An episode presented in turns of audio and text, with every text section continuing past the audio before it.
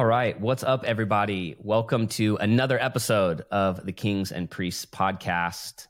And I'm here with a special guest today. Dean is on vacation, um, having a great time, probably golfing. And I'm back in LA working. So, everyone, send your thoughts and prayers to Dean on vacation. But I'm excited because I'm here today with a really special guest, and I'm really excited to hear her story. Megan Rose. Megan is the founder and CEO of an amazing organization uh, called Better Together, which is dedicated to empowering families by helping them find employment and providing a loving, safe, and supportive foundation for their children. So excited to hear her story. Uh, Megan, welcome to the Kings and Priests podcast. How you doing?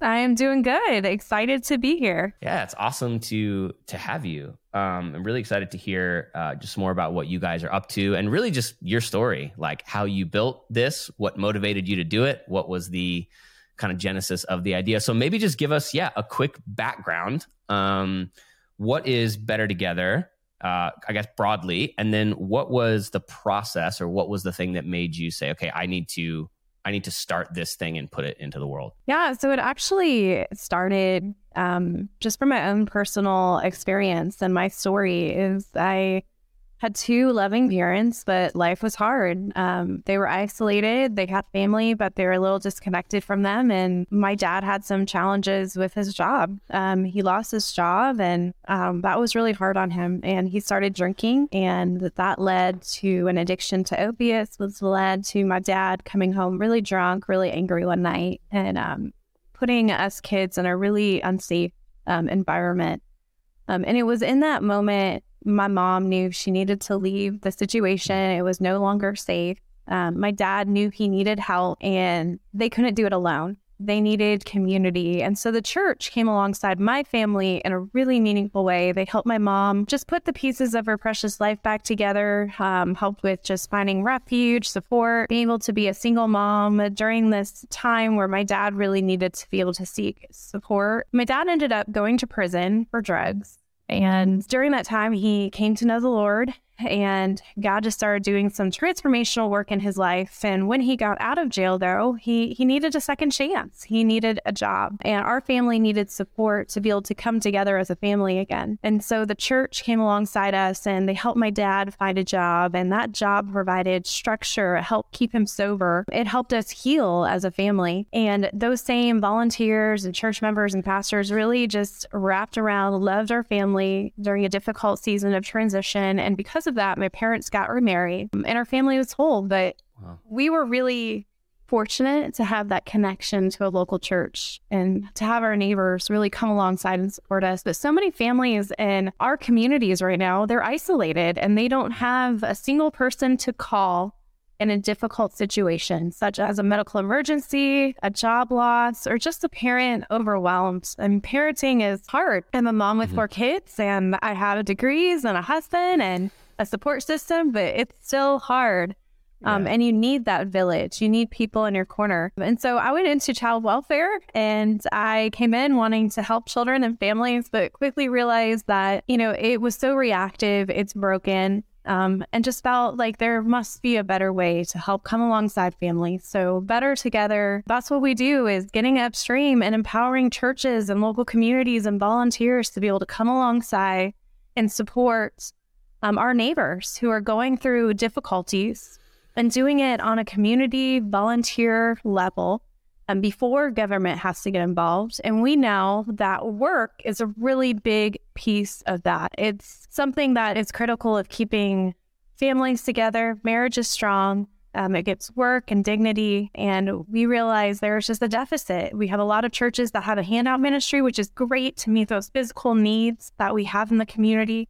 Um, but less than 2% of American churches have a jobs ministry. So we have equipped and train and support churches that do this jobs ministry called Better Job. And then our Better Families ministry is really welcoming kids into your home short term, walking alongside families for mentorship. And it's just been a beautiful journey. We've helped over 30,000 job seekers nationally, um, helped keep over 4,200 kids out of foster care, all through God's people just saying yes to a calling in their life and loving on their neighbors in a way that's intentional, meaningful, and what I believe God's called us to do. That's amazing. I had, I, excuse me, I had no idea that that was part of your backstory. Uh, and that was one of the things that led you to that. It, it's wild. I I marked down that two percent statistic because I actually want to get us back there here in a, a, few minutes because one of the things we talk a lot about on this show is how do uh, you know oftentimes uh, especially entrepreneurs business people have a difficult time finding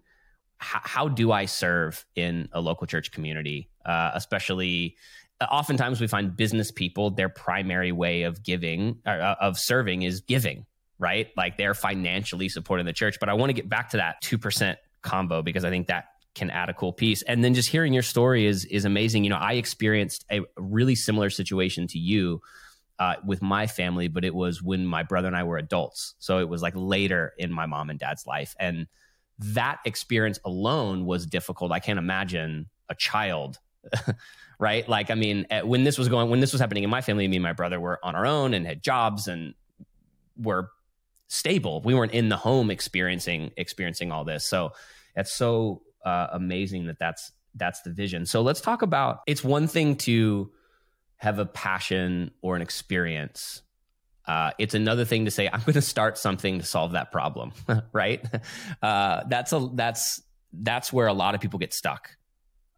Tell me about like what made you go, okay, I'm going to figure out as I, am assuming you were a wife and a mom at the time you started Better Together. Um, I'm going to basically take this from zero to one and go, I have this idea, I see this problem, and I want to figure out a solution. What was that like? Were you entrepreneurial? Like, had you always wanted to start something? Like, tell, talk a little bit about that because I think that's a lot of what's really impressive about what you guys are doing. I think I've always been a little bit entrepreneurial, and I think there's a lot of great ideas out there, but um, when you're starting something, you have to, you, you, have to, it's, you know, you fall on your face a few times before you, you, you know, can figure things out. Um, and you have to pick yourself back up, keep going. And I think one of the biggest things I learned was when you fail, you got to fail really fast, but you got to keep mm-hmm. going. You got to have that um, just relentless pursuit of finding a solution. Um, but knowing also that, you know, really being able to pull through, you know, have really talented people alongside you or support you and um, be able to guide you kind of in that thoughts and application of what you're trying to accomplish. And um, that's really what we did is there was ideas and potential solutions but nothing really was working the way that it needed to work. And so we started digging in and like how can we make this work in a way that was meaningful and thoughtful and actually not just kept a kid out of foster care temporarily but kept a kid out of foster care for a lifetime kept that family strong intact growing um, that the same experience like i said you know, we were fortunate to have that connection, but how can we create that connection for so many families that didn't have that connection? Essentially, um, I saw ourselves as Uber. How could we connect the helpers and the community to those that were hurting, but do it in a way that wasn't transactional? It was relational. Mm. And something that if you're going to give generously of your time or your resources, that you really could see tangibly that this was adding support to those that you're helping and making a real difference. And so those were, you know, the questions we were asking and the things we were trying. And when we first started, um, we were failing um, miserably. Um, we had a bunch of kids going into the foster care system, um, and it just wasn't working. And so we really, you know, went back to drawing board and just started asking those hard questions and figuring things out, and you know, constantly doing that. And now we've, you know, over the years have been able to build something that really works. And now we're getting to scale it. Um, our Better Families program across the state and our Better Jobs program um, nationwide. Um, and it's been really exciting to see all that hard work, dedication, and the lessons you've learned from failure um, and mm-hmm. just that hustle really mm-hmm. being able to pay off um, because you have this vision and this calling in your life that you just clung, you know, you just uh, really just focused on and just, mm-hmm. um, you know, some days are hard and, but, you know, focusing on those wins and just the purpose and the difference. And I think that was really just big for me is I knew what it was like in my own life. And I mm-hmm. saw how disruptive and dysfunctional that foster care was. Um, and I thought of the little kids on my caseload and the families that I had met and just kept that as my focus. Um, and mm. there's, I know this can be done. I've seen it happen in my own life. Um, how can we make this a resource and support and avoid the trauma, the abuse, neglect that happens with mm. kids? change generation cycles and connect people, you know, to purpose and you know discover the Lord and um, mm-hmm. community and um. Yeah. So it's been an exciting journey, um, but definitely yeah. a hard one. Yeah, I love that. Um, one of the things we talk a lot about um, on the show uh, is, and it's it's funny because we're talking about this in the context of like a very significant, important mission, whether that's the church, whether that's doing something that you do. But there are also like very practical things that people have to learn and skills that people have to learn in order to make their idea come to pass, right? Like we, as Christians, we wish we could just wake up and say, God, solve this problem but he likes to partner with us to do it, right? One of the topics we talk a lot about is sales. Uh, and sales, not meaning like, hey, I'm going to just cold call and be like the sales guy you see in the movies. But if I'm going to build something, I have to be able to get people on board, both uh, from a vision standpoint and a practical standpoint. How have you found or had to teach yourself to communicate, like clarify the vision of what you're trying to do and communicate it and then communicated that in a way to do things like raise capital and bring on staff and get volunteers on board, right? Like, talk about what that process has been like. Does that come naturally for you? And why do you think that ability to uh, communicate and get people behind a vision is so important if you're wanting to build a business or build a nonprofit or solve some kind of problem? Yeah. So, I would say it did not come naturally to me in the beginning. I almost felt like I had imposter syndrome where I just was really struggling. I was comparing myself to other CEOs, founders, entrepreneurs, and but I was, you know, paving my own path and doing things, you know, very differently. One example is we didn't have an office. Um, we didn't have brick and mortar, and I got a lot of pushback as you need to have a building. Um, and we were remote before remote was a thing and more accepted in society as a working. And so I, got to a point where just really realized that God has called me to do this. He's placed his calling on my life. He's equipped me and to embrace the uncomfortable, embrace, you know, that I'm different and I'm kind of paving my own path. And my path might not look like this person's or that person's. It's mine own. It's unique. Um, and just being confident in that. And um, casting that big vision. I mean, we want to end the foster care crisis. And when I first started, it's people would, you know, that's not possible, just really pessimistic. And um, that's discouraging when you have mm-hmm. this big vision and you really believe, you know, I believe in this my whole heart. I believe it's possible. I believe the church and God's people can end the foster care crisis. And when you get just those negativity and, you know, just not to, you know, tune out the noise. And I think once mm-hmm. I started embracing who I am, and this calling in my life and tuning out the noise um, and just doing the work. I mean, you have to hustle and do the work. Mm-hmm. Like God really honored that and blessed that. Mm-hmm. Um, I had no background in fundraising, um, but I had, you know, this idea and I had um, this vision. And I remember my first major donor.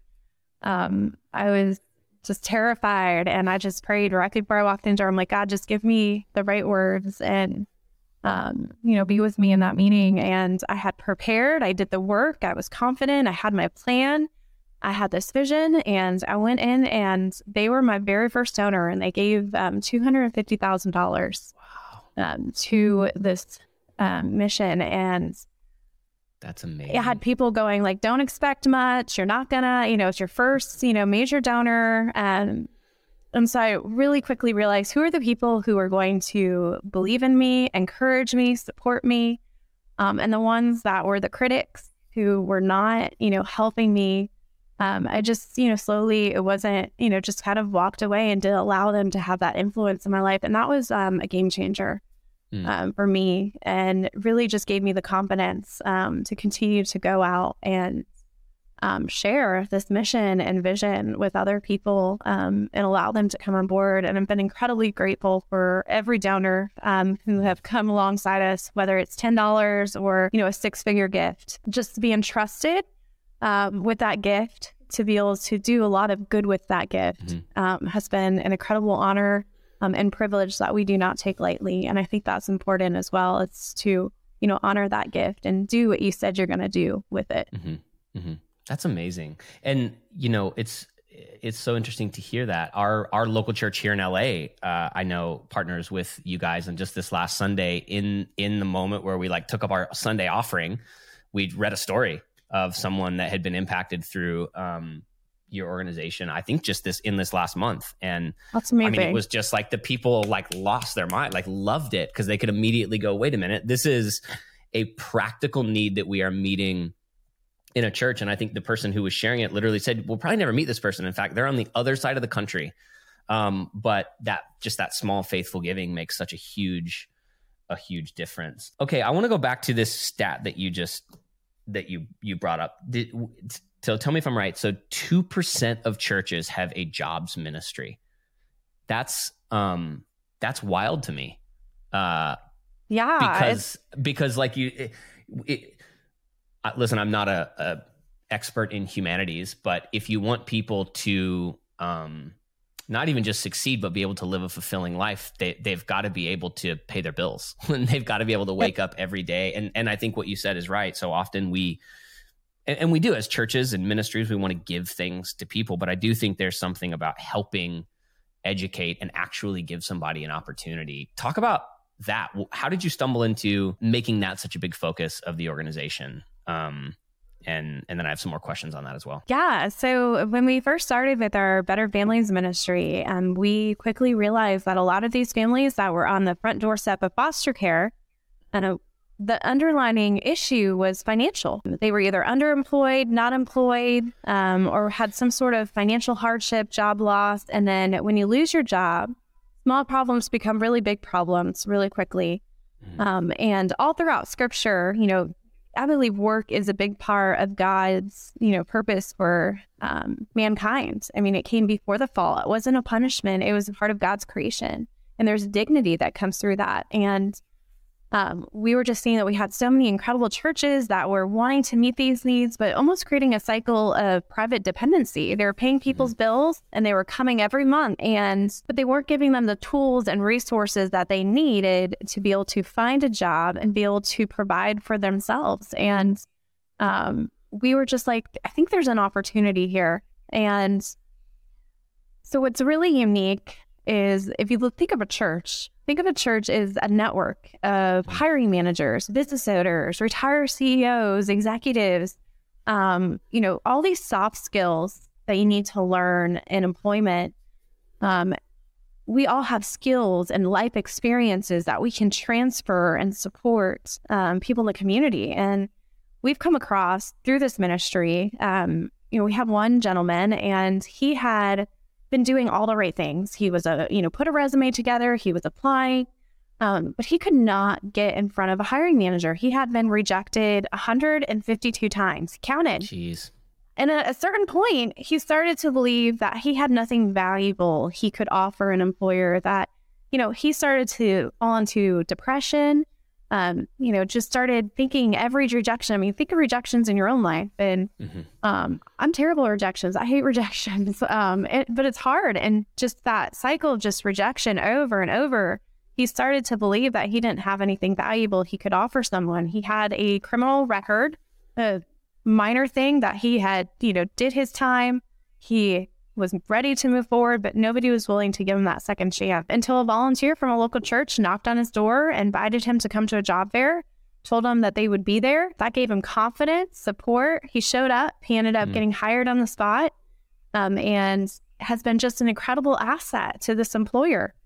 Um, and so the church was able to mm. meet, you know, a volunteer from that church in that church in that community, someone who lived just, you know, a mile away from their church um, who was unchurched, hurting, isolated, alone, not working, they were able to meet a real felt need in this mm. young man's life um, and set him up on a path where that work, community, and being able to have, you know, you to be able to get up every morning, get dressed, go to their job, be able to mm-hmm. contribute um, that helped him get out of this depression that he was feeling. And he also got connected to that church community. And so I just believe it's this beautiful thing that the church can provide to the community um, and meet these needs um, and just love on people as well. Connect them to work, but just love on people um, and make sure they're not alone in that process. Mm-hmm. That's that's awesome. So, okay, let's like I guess talk about this at a granular level. So whether it's your you said it was your jobs ministry, and what was the other one?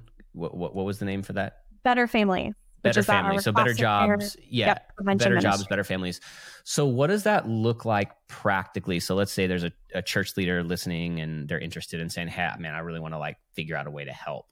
Uh, what does that look like on the ground? Like, how does the church get involved in that? What does the day to day, week to week look like? Um, yeah, I guess give us a little bit of that. Yeah. So our Better Families Ministry is solely in Florida right now. Mm-hmm. Um, and our hope is to grow and expand that across the state. Um, and our partners, when we partner with the church, we try to make it as easy as possible. And the biggest thing is just awareness of different ministry opportunities for people to serve, whether it's welcoming a child into your home, mentoring a family, or providing wraparound care and support.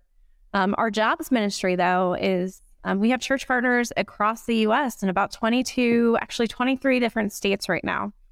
Um, and what we do is we want the church to own this ministry. We want this to be a ministry that grows and flourishes within their church. Um, but what we do is we do a training, we equip the church, we train the church, whether it's a volunteer or staff member.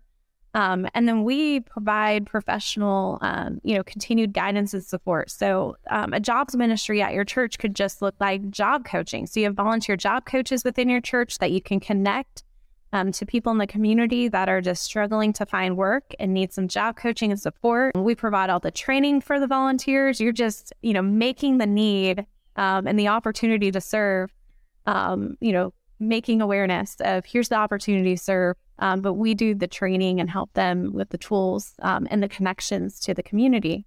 Um, it could be a job fair or a second chance job fair. We have a big nationwide day of second chances where we have job um, fairs happening across the country on a single day, um, and they're second chance job fairs. And we do all the project management. We help with all of the marketing materials. Um, we give support on how to identify employers to participate in the job fairs. Um, and we try to just make it as easy as possible for the church to be able to start this ministry, but then be able to grow this ministry within their church. And so that's something we, um, and we're always innovating. I think that's what's always exciting is we're always, you know, what can we learn? How can we, you know, continue to add value um, to our church partners um, and allow them, um, you know, to just this ministry within their church to grow and be more active and um, help more families. So we're always learning and adding more tools and resources and support um, to our church partners. Mm. Um, and so it's been really uh, beautiful. And that's something that we can equip and helps churches. Um, doesn't matter where you are in the US and it doesn't matter what size your church. We have, um, you know, really, you know, uh, plant churches who are just like, you know, one staff and a few mm-hmm. volunteers. Mm-hmm. They want to connect with their community and they've done job fairs to, you know, really large mega churches um, who've partnered with us. Um, and that's the beauty of it. It doesn't matter your size as long as there's just a connection to this ministry and you you know your heart's for this ministry and you want to start this ministry in your church. We help that church partner um, be able to make that possible. That's awesome. And then if a if a church or even just someone's listening and and they are an entrepreneur and they just like they love this, is it just is the best way to get in touch with with you guys just your website, which is bettertogetherus.org? Is that kind of the best way to yep. just like learn more info and all that kind of stuff yeah it's just um, we're always looking for church partners um, volunteers even if your church mm-hmm. isn't doing the jobs ministry we have volunteer opportunities to be a job coach um, and that's you know could be a virtual connection to somebody who's trying to mm. find work and just needs cool. to connect with somebody um, and then we always have business partners we have some amazing national and local business partners um, who partner with us. So it could be a small business or a large business. Um, but if you believe in second chances, if you believe in the value of work and you're looking for some good quality candidates who have been connected to a job coach or one of our church partner job fairs, uh, we would love to partner with them and hopefully add some value and feed some really good candidates um, to their their jobs. Yeah, I love that, and that's such a. I think it's such a practical way for business people in churches to serve. Like even just being able to help coach somebody hey this is this is the way you need to be thinking about this or here are some practical tools. I think that's just such an incredible way like you said for people with these skills to say i want to i want to help. I want to spend an hour a week or 30 minutes whatever that is. I think that's such a massive um, opportunity. Okay so before we close you um, are you said you're a, a mom of four you said right? Yes. mom of four a wife uh, the ceo of an organization how do you um, i don't necessarily want to use the word balance because i don't think any of us have that figured out but how do you juggle all that? What does that look like? Um, like how, how do you what's that what's that look like? What's that been like for you going man i'm building this thing and i'm carrying the weight of it. Um, and uh, i also have this amazing family that i get you know like i don't know talk about that. What's that Yeah. what's that like for you? So I think it's it's more of a harmony. Mhm. Um, and I always say, and I mean this seriously, I'm married well. I have an incredible spouse who has given me so much support and um, and has really supported this vision. And um, and I think one of the things I've learned is just being really gracious.